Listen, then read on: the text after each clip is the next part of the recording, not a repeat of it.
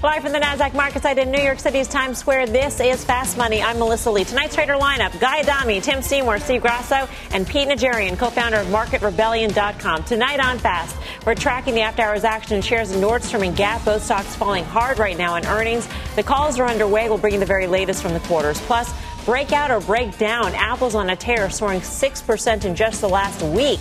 But is there trouble lurking in the charts? We'll lay out where this trade is headed next. And later, the smash and grab crime spree, retailers ringing the alarm as scenes like this play out across parts of the country. We'll break down what's really at risk for the retail trade and what this could mean for the consumer. We start off with the tech takedown. The Nasdaq finishing in the red today. It is now down nearly 3% from an all-time high hit just yesterday morning. High multiple stocks feeling the brunt of the pain for a second straight day. Zoom down nearly 15%. DoorDash, DraftKings, CrowdStrike also dropping sharply today. The so-called smart money hedge funds adding fuel to this fire. New report out of Goldman Sachs showing that hedge funds are unwinding their exposure to these names and are more tilted to value stocks than they have been since 2015. And it's not just the big guys here getting hit. Check out the poster child of the retail trade, the ARK Innovation ETF. It is down more than 3% today, down 10% over the last month. So, Wall Street's love affair with high value stocks, is it finally coming to an end? Guy, what do you say? I don't think it's coming to an end, Mel, but I think this is sort of the, the inevitable outcome of what's been going on over the last couple months. I actually think it's pretty healthy as well. I mean, we're, we're seeing this rotation. Meanwhile, the S&P 500 is unchanged, and slightly higher on the day. That to me is pretty encouraging. Some of these high valuation stocks probably never deserved it in the first place, and to a certain extent, that's me playing Monday morning quarterback. I never thought Zoom would get down here, but some of these names, quite frankly, never never deserved some of the valuations, some of the price levels it got. I think what's going to wind up happening is people will find the names that they should have been finding all along. For example, banks obviously did well today on a day that yields are going higher. Insurers, I think, will do well. I think the big cap pharma can find its way in this area as well. I still think yields are going significantly higher over the rest of the year. If you believe that, then some of these high valuation names will continue to get whacked. How do you interpret what went on in the market today, Tim? Because you can you can look at it from uh, the perspective that we've laid out in terms of tech getting hit, in terms of high valuation stocks being particularly vulnerable, or you can look at the action from about three o'clock on, two thirty on, and say, you know, there is still a somewhat of a dip buying mentality playing out in the market. Yeah, look, we're we're. Uh, 2%, 3% tops off of all-time highs in both the S&P and Nasdaq. Uh, we, we've talked about how uh, the move in markets has been so extraordinary that a little bit of a pullback here. Let's you know, let's catch our breath and take a deep breath, and it, it's not that big a deal. In fact, the, the, chart I'd be most worried about is is that that semiconductors chart. So the SMH ETF uh, which to me has been the leader of this market and, and arguably is certainly the leader of the high multiple stocks, at least of, of the, the, the mega cap stocks or the, the larger stocks. We talk about NVIDIA all the time. But uh, yeah, I mean, look, Nike, um, Microsoft, uh, you know, you, you name the list of high quality stocks are really just off of all time highs. Now, if you want to look at the fact that if you go back to that, that Goldman report, um, the fact that Microsoft has moved into you know a top pick um, or one of the top picks overall, maybe you should be more concerned because that report is telling you about yesterday's trade. I'm not sure where it's telling you about tomorrow. The, the weightings in those top stocks uh, are things that could quickly push the market around.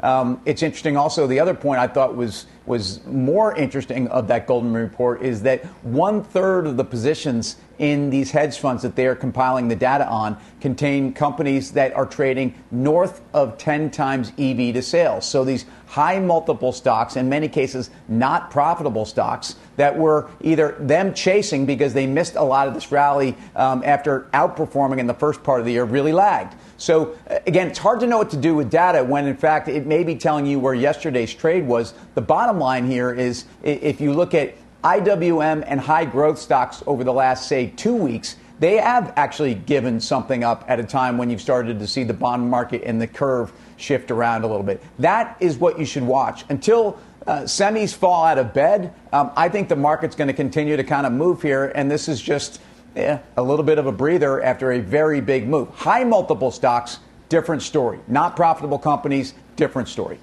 I mean, the move in semis, as you highlighted, Tim, has been absolutely torrid. I mean, the Philadelphia Semiconductor Index is up about 14% over the past month, Stephen, just a handful of points away from that high. So, to Tim's point, we're still up. We're still up there. It hasn't been a huge pullback, and so is that enough for you to say, you know what? Maybe this is not over. Maybe there is still an appetite for some of these areas that are seen as higher value. Yeah. So, so I think you're. I, I think what Tim is is talking about, what Guy is talking about if you see the rotation into value, it's going to come in the form of financials. If you see it coming out of tech, it's going to come out of Peloton or it's going to come out of Zoom. It's not going to come out of Apple. It's not going to come out of Microsoft. It's not going to come out of NVIDIA. So it's the names people know.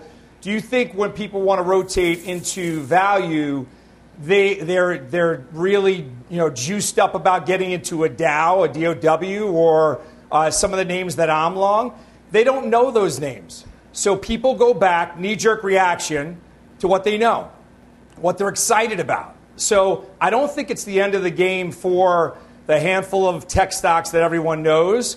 I think it's the end of the game for the high valued stocks that everyone just found out about in the last year and a half. Yeah, I mean, I don't want to pick on Cathie Wood and what she's done over at ARK, but I mean, we, we had to highlight ARK Innovation and ARK Genomics. throw that one in too because it has been a rough ride over the past month. They are simply symbolic of that retail trade. And what was also amazing about that uh, Goldman report, and, and we hardly ever highlight reports to this extent, but Pete, the activity of the retail trader is still very heavy in this market. So, as much as you think that they might have withdrawn, they're still in there when it comes to daily active trades, when it comes to call option volume, which has been the benchmark for retail activity. And that tells me they are suffering, weathering. You use the word this from you know this this pullback, uh, whatever we're seeing from from the past month or so.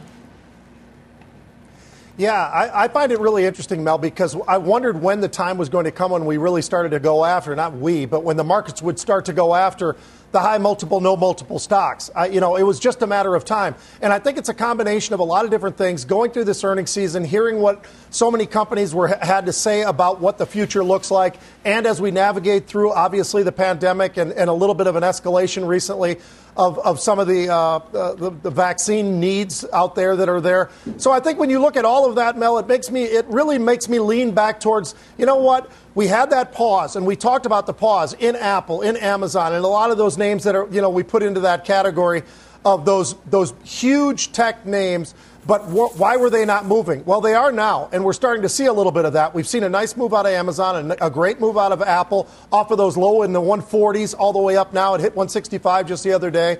But you go across the board and you look at that, and then you go back and you look what was really getting punished today, and not just today, over multiple sessions, even with the NASDAQ going to all time highs just yesterday. You still look over there and you see some of these names that are pulling back, and it's not just a one day. This is multiple days and weeks for some, in some cases cases when you see the Zooms of the world and, and Peloton and all those various names that we, we sort of correlated a lot of that, Mel, actually, to the, the, open, the, the, the shutdown names. And when we were shut down, yes, a lot of those names absolutely flew to the upside. We still do have the retail trader in there. You're 100% right. I see a lot of option activity that has been moving in the retail side away, not necessarily away from the meme stocks, but moving towards some of the more standard stocks, like what we're seeing in Apple, like what we're seeing in a lot of the various names, like Facebook, as a matter of fact. Look at how fast they gobbled up Facebook from 313. It got up to 351 in about a two week span. That tells you a lot about the appetite and where people are right now in terms of trying to navigate the markets and they're trying to find the right kinds of stocks that will work as we get towards the end of the year and the early part of 2022. Should we be worried about the retail investor guy? And I don't want to have a conversation where we sound all condescending or, you know, I don't know. Um, I, I, don't even know what the word would be uh, because they know what they're doing. Obviously, yeah. yeah. they know what they're doing. But at the same time, for a lot of them, then they came across some pretty quick wealth by being in some of these stocks, and they're riding their first wave lower, and it's probably not that comfortable. And it's not just stocks; it's also crypto. No question about it. I don't think you're doing that at all. And I think collectively we've given them a lot of credit, and we should. I think they've learned to navigate markets. And look, we might be on the precipice of something that a lot of people haven't seen in quite some time. I'm not suggesting we are. and I think they'll figure it out. I think what we've learned from the retail trader is they're very adaptable, and they're quite frankly a lot smarter than I think we give them credit for. And I think they understand some of the things we talk about and get granular about convexity and optionality and those things a lot better than people that actually get paid to do it for a living. So, should we be worried? I don't think we should necessarily be worried. I think it's going to be fascinating to see how they navigate this if, in fact, we are on the precipice of something. Yeah, and I, and I asked the question, Tim, because the retail investor, even at the margins, helped the stock market go higher. I mean, that, that's, that was the amazing thing about the, the increased participation of the retail investor. You had large banks finally sure. acknowledging that it is a force in the market. It's not just large institutions. And so if we are going to see any kind of a breakdown in a tech trade, which they were so hopped up on, um, should we be worried about the retail investor pulling out and therefore putting another pressure on the market? I, I, I think the, the advocacy for the market, and, and so put differently, the disenfranchisement of the retail investor from the pre crisis to the post crisis was was tangible, palpable, and, and so noticeable that they've come back, and, and that's been a very important market dynamic. We've also talked about the empowerment of the retail investor through all the information and the technology that I think is largely available. I, it may not be institutional quality, it, it, actually might be institutional quality, but, but I, I think that the key really here is when you start to see markets get to a breaking point, that's where I think we're, we're really more talking about just the dynamics of all investors. I think you get to a place where emotionally um, there are positions that uh, if you can't go to bed at night with a good stomach or a clear conscience, it's usually where you're going to see some follow through. What I would say is from the hedge fund community back to this report, it's noticeable also that short interest is at levels that I think is is well, it's been it's noted. It's it's about as low as since they've started measuring this data. Some of this has a lot to do with the retail investor. I think this is a lot to do with fear of institutional investors uh, being on the short side of trades that, that you know maybe they, they weren't going to be comfortable even if the fundamentals were in their favor. So that's something to watch because I think as you start to see more pain uh, more broadly, but the retail investor certainly feels that pain, you might see a bold move by institutions to the short side. It, you know, it's been a very unusual cycle. And so, Steve, what, what are your thoughts on whether or not we see seasonality here, a lift into the end of the year, or whether that's just a thing of the past, at least for this year? Well, it was a thing of the past when we, we all thought, I, I, I thought that we would pull back seasonality wise in October when we usually pull back. It was a blip, and then we started to run a little bit earlier. I do think we will still have that run up into uh, year end, and I think that people are going to are still flush with cash. They're tripping over themselves to buy gifts. They're having a quasi normal uh, holiday environment. They haven't had that in multiple years. So I think we'll still see strength in the consumer, in the market. But I do think, uh, Guy alluded to it, I do think we're going to have trouble in the, in the first quarter of, of 22 because I think there's going to be nothing to look forward to. You're going to have peak margins. Anyone who's got uh, pricing power, should have gross margins that just blew out right into, right into Christmas because of the supply chain issues. And I think you're going to start going to start to see the weakness in a lot of these companies uh, getting through that first quarter. So I think the tops will be in, maybe not next week, but uh, in the next month or so. All right. Well, one stock bucking the breakdown is Apple. The tech titan is up nearly 6.5% in just the last week. So is Apple headed higher from here, or is it only a matter of time before it joins the rest of the tech wreck? Let's go off the charts with Inside Edge Capital Management partner, Todd Gordon. Todd, what are you looking at?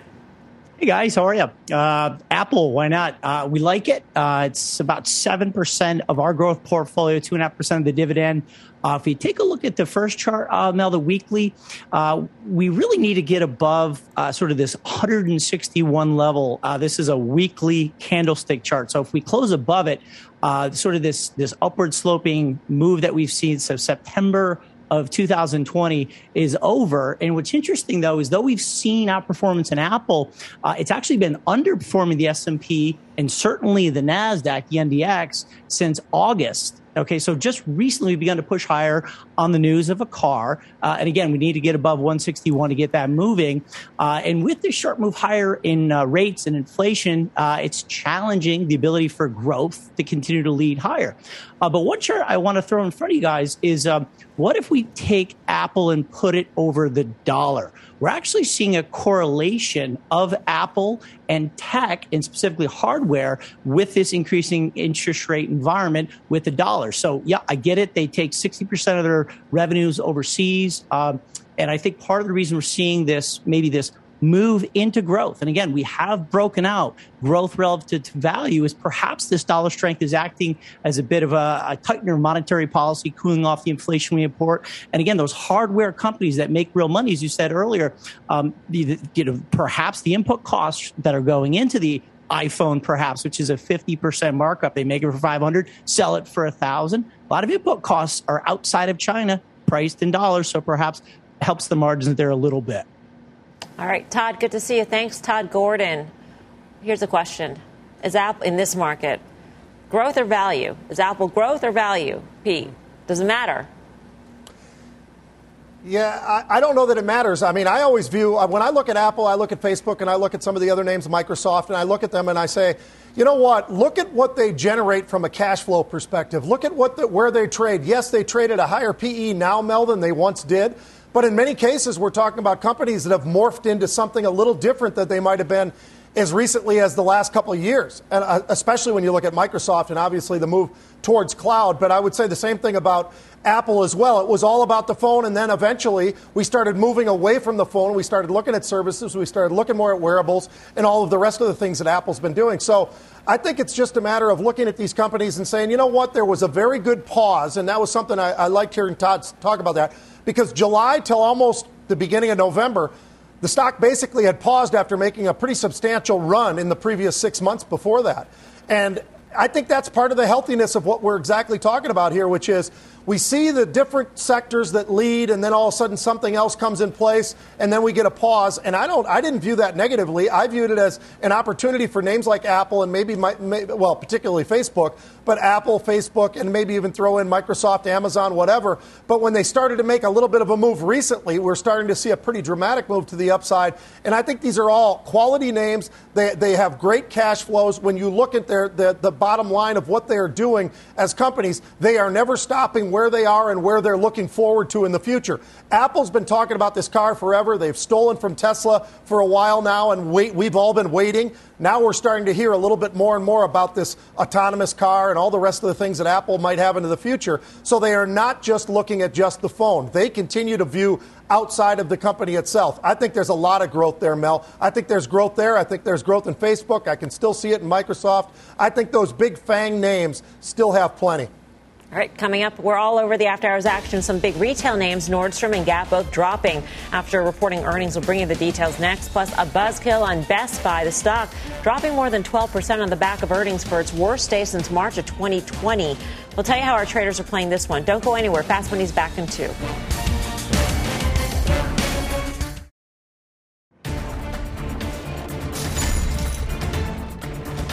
To Fast Money. We've got some retail pain in the after hour session. Nordstrom and Gap both sinking after reporting results. Let's get to Courtney Reagan for the details. Court. Hi, Melissa. Yeah, really messy reports for Nordstrom and Gap Inc. after so many other retailers actually surprised to the upside this quarter. So Nordstrom really whiffing on earnings by a wide margin due to the higher cost of labor. Revenues beat and gross margin did expand year over year, and the company pointed to fewer markdowns. But Nordstrom rack sales grew 35% from last year, but fell 8% from 2019.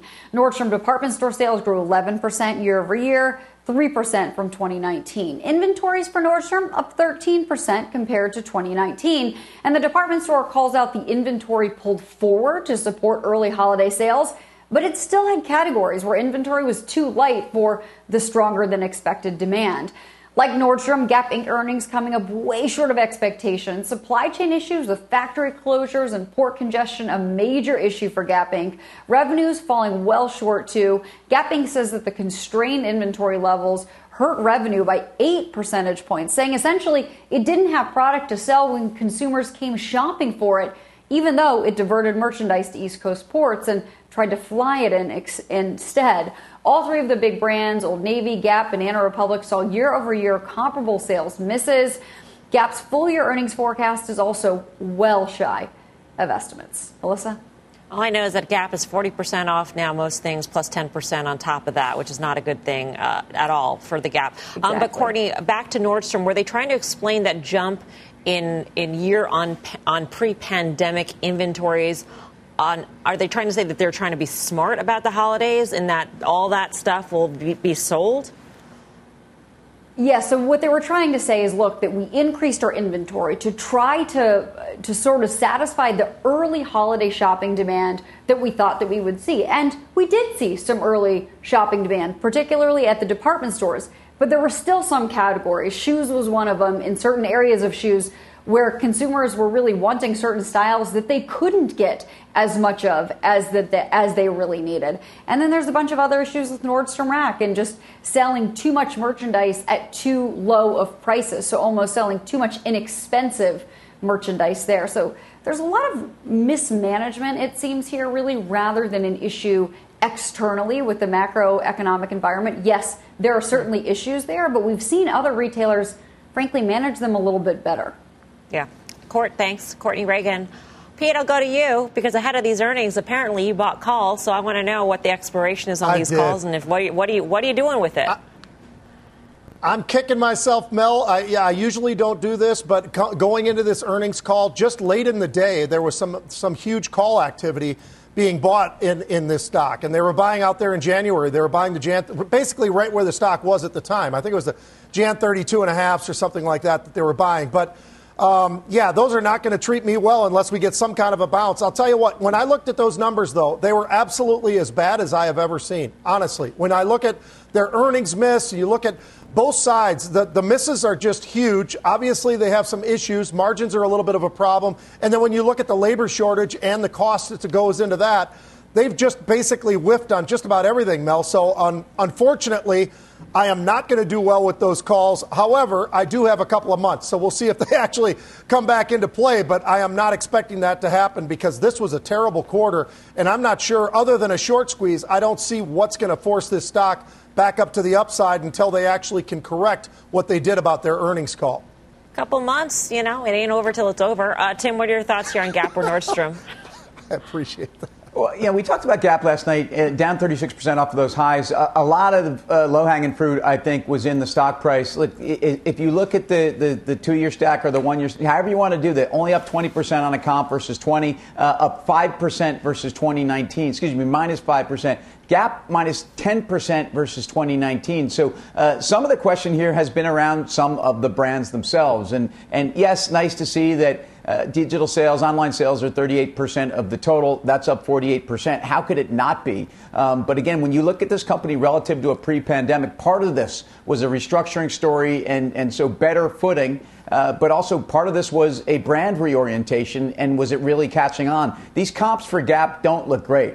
Uh, and the valuation is not particularly cheap. And the stock had had a great run, but I think off of, uh, again, some of those easy victories. So this looks not easy to even jump into tomorrow. I mean, this makes the, the Macy's of the world, the Dillards of the world look that much better, Grasso, I would think, in terms of their management yeah, of the supply chain issues. Yeah, it does. And, and you definitely see the difference between a strong retailer and a weak retailer. I, I, I still think that all of retail, you're probably going to get another month or two before they all top out as well. But Gap stores, gross margins came, came in better uh, but they, they, they fell short of expectations. This is what I was talking about earlier on the show.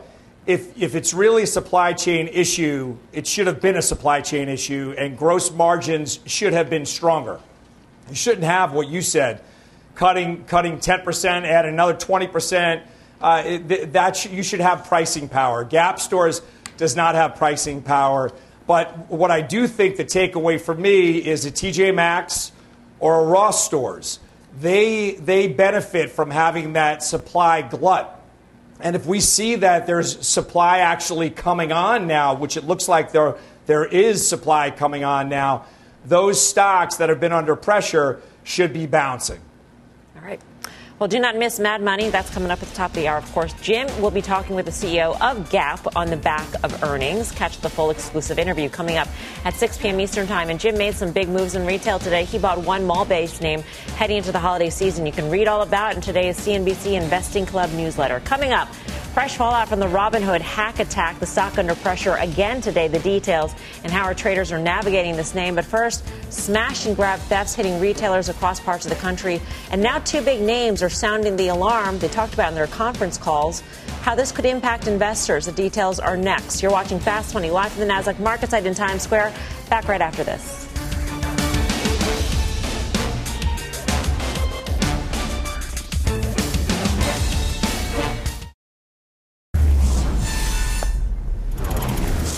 Welcome back to Fast Money. We've got a buzzkill on Best Buy, the stock dropping more than 12% on the back of earnings. But something happened on Best Buy's conference call this morning that caught our attention.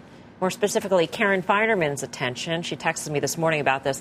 CEO Corie Barry saying we are definitely seeing more and more organized retail crime and incidents of shrink in our location. She went on to say, you can see that pressure in our financials, and more importantly, you can see that pressure on our associates. We heard similar commentary from Target when reported last week. Karen's not on the desk, of course, tonight, but she's saying that this could point to a labor crunch, adding pressure to retail as retailers are, are, really trying to ramp up their staffing going into the holidays. The thought that crossed my mind also is maybe the consumers feeling a little bit of pressure. I mean, they're feeling certainly inflationary pressures, which Secretary Yellen had acknowledged yesterday in closing Bell Guy, and so maybe, you know, crime usually rises when there's economic trouble. Yeah, no question about it. I think that's clearly that's part of it. I also think part of it is the fact that know, maybe these stores are just understaffed, and that's just what happens in this type of environment. I don't know. You know, I, I, am not going to sort of go out on a limb and try to figure it out. What I will say, though, is Best Buy has been a monster. I mean, that stock was making an all-time high a couple days ago at 142. Yes, you mentioned we had this huge move down today. But if you look real quick, from August until recently, it was been in this 105 to 120 range, traded really well in between, building a base, broke out to the upside, obviously traded off today. But look at the quarter. EPS beat, operating margins beat, inventories maybe a little ahead of themselves, but I think you're going to see people start to get back in this name between this 110 and 120 level. I mean, Best Buy was a monster. I think it's going to be a monster again.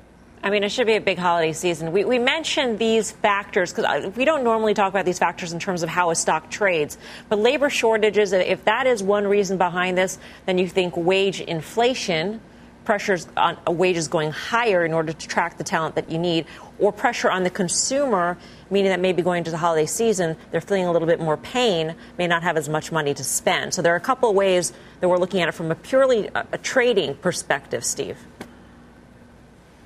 Yeah, I think that you don't have enough workers. Uh, guy, guy said this. Karen said it. You don't have enough workers in the in the uh, retail uh, uh operations, and and also just remember, we've all been locked up basically just shopping through e commerce. So you have a lot more people entering the stores, a lot less staff there. I mean, I wouldn't read too much into it, but I do like uh, that level that Guy pointed out. When you look at the recent low and the recent high, the stock has more than uh, retraced about 50%. I would look to enter the stock uh, uh versus exiting it at this level. I think the 120 level, if that holds or thereabouts, I think it's actually a good entry point on Best Buy. Was this a flush, Tim, for Best Buy? I mean, do you, does this interest you? Well, I mean, Steve's talking about the chart. It takes you right back to a level where the stock really had been holding and actually had consolidated, built a base, and was looking for that breakout that it did have. I, I just think these comps were, were brutally tough. And I don't think these numbers were bad. So it, sounds like I'm falling in line with Guy and Steve. I, I, I tell you what, at, at 14 times they'll earn you know, 11, 11, 10, 11, 15, according to the street, uh, on 23. I mean, this is a $150 stock. Uh, and, and remember their total tech is at a double edged sword. I mean, we got excited about total tech. We got excited about subscription revenue. We got excited about, you know, a new story at Best Buy. That's had something to do with the margin. Again, lower service margins. They also had a slightly more promotional environment. There were more shipping options. There were reasons why gross margins were down 60 bips. Um, I don't know that there are reasons to throw the stock out the window, which they did, although rallied 5% off of those intraday lows and, and effectively closed on the highs. Nothing to get excited about today at Best Buy. Buy. Very disappointing day if you're long the stock. I'm not. Um, I do think that stock is very interesting at these levels. Pete, did you buy calls going to this quarter? um, I've had some calls in here, Mel, and, and it's, uh, you know, they worked out. I just didn't get rid of them all. I, I should have. That was my mistake. I wasn't disciplined enough going into earnings itself, but I'd been in them for a couple of weeks. They worked out pretty good, but not today. The ones that I had left absolutely are basically smoked today. I will say this. I think those numbers were absolutely extraordinary, actually, for what they, what they reported. But obviously, there are a couple issues that they have to deal with, and I think Tim or, Tim or somebody mentioned, you know, Target and some of these stores, they need some more uh, employees working in there. The labor shortage is an issue. I think that's a huge issue for Best Buy. I'm in there fairly frequently, and I see that there is a lack of people there not only to help you, but also to stop people from this, this theft issue that they're dealing with right now, which absolutely does play a factor into the margins when you consider it costs them $700,000 for every billion dollars in sales for, because of theft that becomes a pretty healthy number after a while. So I think there are plenty of different ways that they can attack this and be a little bit more aggressive on their end, Best Buy that is, where they can continue to be the Best Buy that we always wanted. But I also think this stock has plenty of room to the upside, and I'll be definitely looking at it tomorrow. Man, Pete, Pete, is all over doing the channel checks in retail land, that's for sure. Sticking with retail here up next, Twitter teaming up with Walmart for a big holiday shopping event. We'll tell you about the tech giant's big bet on retail dollars, but first, dark web deals. Robinhood's user data on sale on the dark web. The new fallout from that cyber attack next.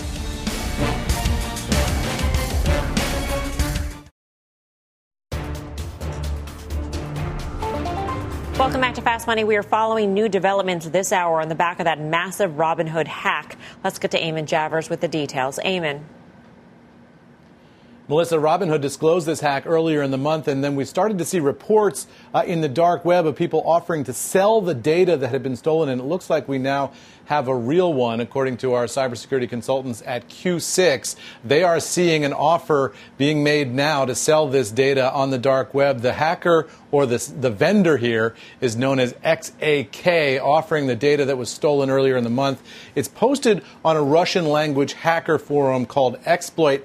That doesn't necessarily guarantee there was a Russian hacker here, but that's where this data was offered for sale. What's being offered here? Well, seven plus million lines uh, are in this database. It includes names and email addresses. The asking price here is over $100,000. We don't know if this is the hacker, him or herself, who's offering this for sale or somebody in a secondary market who's bought this data from the hacker and is now trying to up the price and resell it. But clearly, this data is now being offered for sale in the dark web. So if you have a Robinhood account, your email address and name may be in that database that's being vended uh, among bad guys around the world. We'll, we'll, we talked to Robinhood about this. They said uh, they don't have any comment on this at this point beyond what they said earlier in the month, Melissa. I'm not sure if you can answer this, Eamon, but it strikes me that $100,000 is not a lot of money for 7 million lines of data yeah. from a database. Um, it, maybe it's, it's, it's the kind of data that needs to be used in conjunction with other data in order to actually, you know, extricate anything important. Yeah.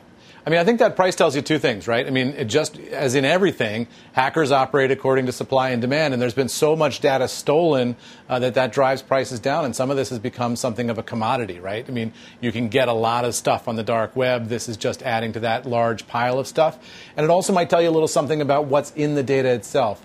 Uh, we know that there are email addresses and names in there, uh, but if there were uh, credit card numbers, social security numbers, even more detail, uh, maybe you'd see a higher price point being asked for here by the hacker. But even so, somebody can buy the names and email addresses of uh, potentially millions of Robinhood customers. That's of some value, but you're right, it's, it's not a lot. Yeah. Eamon, thanks. Eamon Javers. I like I like that explanation, by the way, of data being like a commodity. It's like DRAM. It's like there's a glut sometimes. The prices go down. Micron go. You know, it's like that kind of relationship. Tim, Tim, you're in Hood, aren't you? Well, I'll tell you, my, my options in Hood are kind of like Pete's and a couple of these other names. I mean, I, you know, I, to me, this was a story after earnings that I, I thought was really overdone with a very sticky client base. And I, I get where their crypto revenues were. The account growth wasn't all that impressive, but uh, certainly a demographic and a very engaged user base. So let's see. Um, I, I, do think it, it's almost kind of funny that, that based upon what the stock's doing and the overall level of interest eh, from investors in the company, it's kind of in, indicative of the price that that data is fetching out there. It's, it's all running in line here. I mean, this has been a disaster. Uh, and this is, again, one of the hot stories that, that right now looks to be uh, needing to figure out a revenue stream, especially if, if there's paying for order flow dynamics that could be headwinds. Um, and ultimately, some of the crypto trading is stuff that we're just not going to see come back. But again, think of this demographic, think how engaged. I, I think Robinhood's best days are ahead of them. Okay, that's the optimistic way to look at it. But as Tim had mentioned, the, the, pessimistic way, the glass half empty, would be payment for order flow goes away. The retail investor gets burned through crypto and other high flying stocks. They step back, and Robinhood's best days are behind them. Grasso, where do you stand on, on which side you're on? Well, I, I think you laid it out perfectly, and I, I get what Tim's saying. Um, I, I hear what you're saying, and the stock price reflects what you are saying. So if the, the headwind uh, is the payment from order flow going away, the stock reflects that, that the, the payment of, uh, for order flow is going away. I do agree with Tim, though. It's a, it's a heck of a sticky client base, so that's why people would buy the stock here and take a flyer out on it. I would probably re up some upside calls here versus actually buying the, the equity itself. But when you look back on it, a name and an email address. Every retail website has my name and email address, and everyone else is on this panel. So that is not a big deal. I wouldn't let that be the reason why you're spooked out of the name. All right, coming up.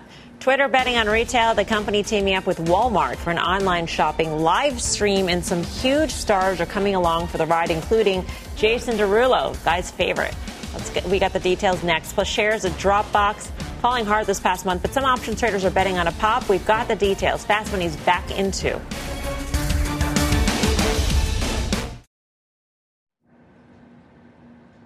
Welcome back to Fast Money. Twitter is rolling the dice on retail. The social media company is teaming up with Walmart to host a shopping live stream to kick off Cyber Week. Celebrity musician Jason Derulo is hosting Sunday's event. Users can buy products in real time featured in the live stream through Twitter's Shop tab. So, will this partnership pay off for Twitter? Let's bring in Sahil Bloom, tech investor and former VP of Altamont Capital Partners. Um, great to have you with us. You're, you're saying that that basically the, the dollars made on actual transactions, that's sort of a, a sideshow. It's the live stream, right? Yeah, this is a big deal. And first off, thanks for having me. Really happy to be back. And look, Twitter is finally innovating. After 10 years of just stagnating and languishing as a product, they're finally showing an ability to innovate and roll new things out. That's the big deal here. We all know live stream shopping has become a huge thing. It's already taken hold in China. A lot of American brands and companies are looking at it and saying, is this the new big mega trend within e commerce? And now the platforms, Snapchat, Facebook, Twitter, are all trying to get in on it. And how can they participate in this massive mega trend that's happening? If you don't follow, follow Sahil on Twitter, you should. It's one of those must uh, follow Twitter accounts. I'll ask you this, though. The stock Twitter has been a brutal stock to own now over the last six to nine months. Does this finally move the needle, in your opinion? I don't want to play stock market here, but I think this is actually a pretty big deal for them. Yeah, well, I, I appreciate the question. And, and look, I, I think that for Twitter, the reality is there's the business and the stock. And the stock has really, if you look over the last 10 years, basically treaded water. But when you look at it today, they're finally innovating, as I mentioned. And so when you think about this, it's just one more piece in the puzzle for them. It may not be the one big thing that vaults them into this massive future, but it's a sign of their willingness and their ability to actually ship new product and innovate. And for them, what's been holding them back is frankly the ad monetization. The platform, the ad stack relative to Snap, relative to Facebook, has lagged. Direct response advertising for them is a tiny share. They haven't been able to draw signal out of that overall platform and allow advertisers to make that trade and actually give them that money and give them the uh, the ad spend there. And so for them, as they innovate on new product, what they're going to find is it's going to do two things. Number one, DAU growth. You're going to have creators able to create more engaging, more enriched, high value content on the platform that's going to keep people reading. It's going to drive new users. And then number two, there's going to be more signal. As people are actually engaging with these new products, you're going to have advertisers able to actually target more effectively, able to rationalize moving that direct response advertising dollar budget over from other platforms and to Twitter. And that could be really meaningful for the stock long term. So, so what happens if this live stream attracts a lot of viewers? Um, there are a lot of eyeballs associated with it, but it doesn't. There are no transactions, or the transactions are very low. I mean, I'm just wondering what what will make this sort of thing a success? Because I don't know if Twitter wants to be in the business of live streaming content and competing with the likes of a YouTube in order to get ads to monetize that live, live streamed content. Yeah, it's a great question. I think, frankly, for them, it's just going to be about it being a seamless experience. If people come in, if they're engaged, if they're staying on the platform, they're not jumping all over the place to different platforms during it, that's going to be a win. If it's engaging content that keeps people there, keeps people scrolling, if people are tweeting things during it, enjoying the experience, you, you mentioned it, but Jason Derulo is going to be on it, it's supposed to be a sort of entertaining experience. And if Twitter can show that they can compete alongside the Snaps, the TikToks of the world with this, that's a big deal. All right, Sahil, great to get your analysis on this. Good to Thank see you so much Sahil for having Bloom. me. And again, you can follow Sahil on Twitter. It is a good, it's a good follow. Um, Pete, what do you say about Twitter? Is this a big deal? um, I think it's I think it's smart that they're jumping into it, Mel. Whether or not it's a big deal is whether or not they can actually do all the things that he was just mentioning, which is, you know, are they going to get more engaged? Are people going to be as, as involved as he's expecting them to be?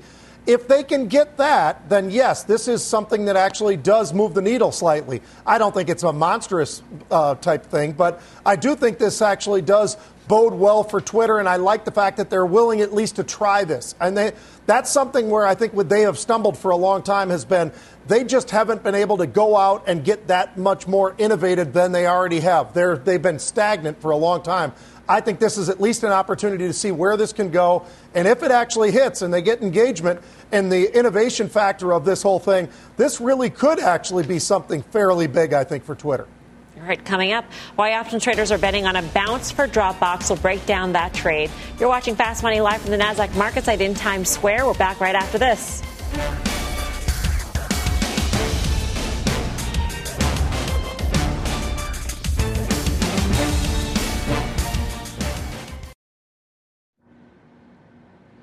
Welcome back to Fast Money. We're headed to the cloud. Dow uh, more than down more than six percent in the last week as a big tech continues to pull back from its highs. Dropbox we're talking about the stock does have an investor day a week from Turkey Day.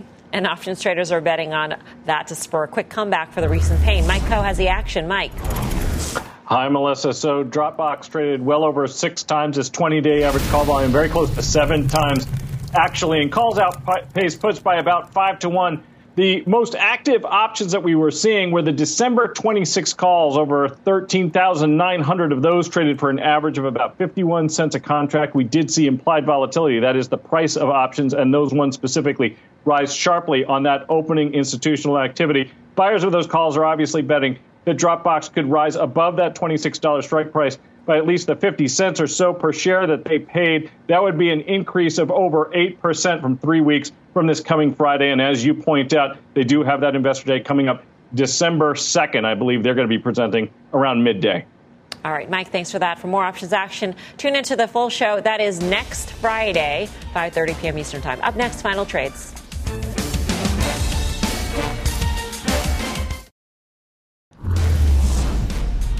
Final trade time, Tim.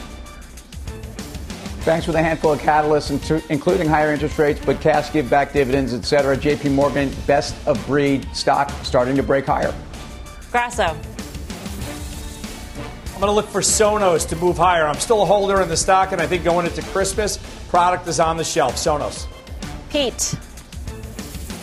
Well, we started off the show talking about some of the financials. The XLF continues to see huge buyers. I think it's going higher. Guy, you know what day is tomorrow? Please tell me, Melms. It is hump day, the day before Turkey Day. There, I, I said it. What's your final gobble, trade? Gobble. You said it all show. You said it all show. Proof, PRU, higher rates insurers go up. All right. Thanks for watching Fast Money. See you back here tomorrow, Hump Day, day before Turkey Day. Mad Money with Jim Cramer starts right now.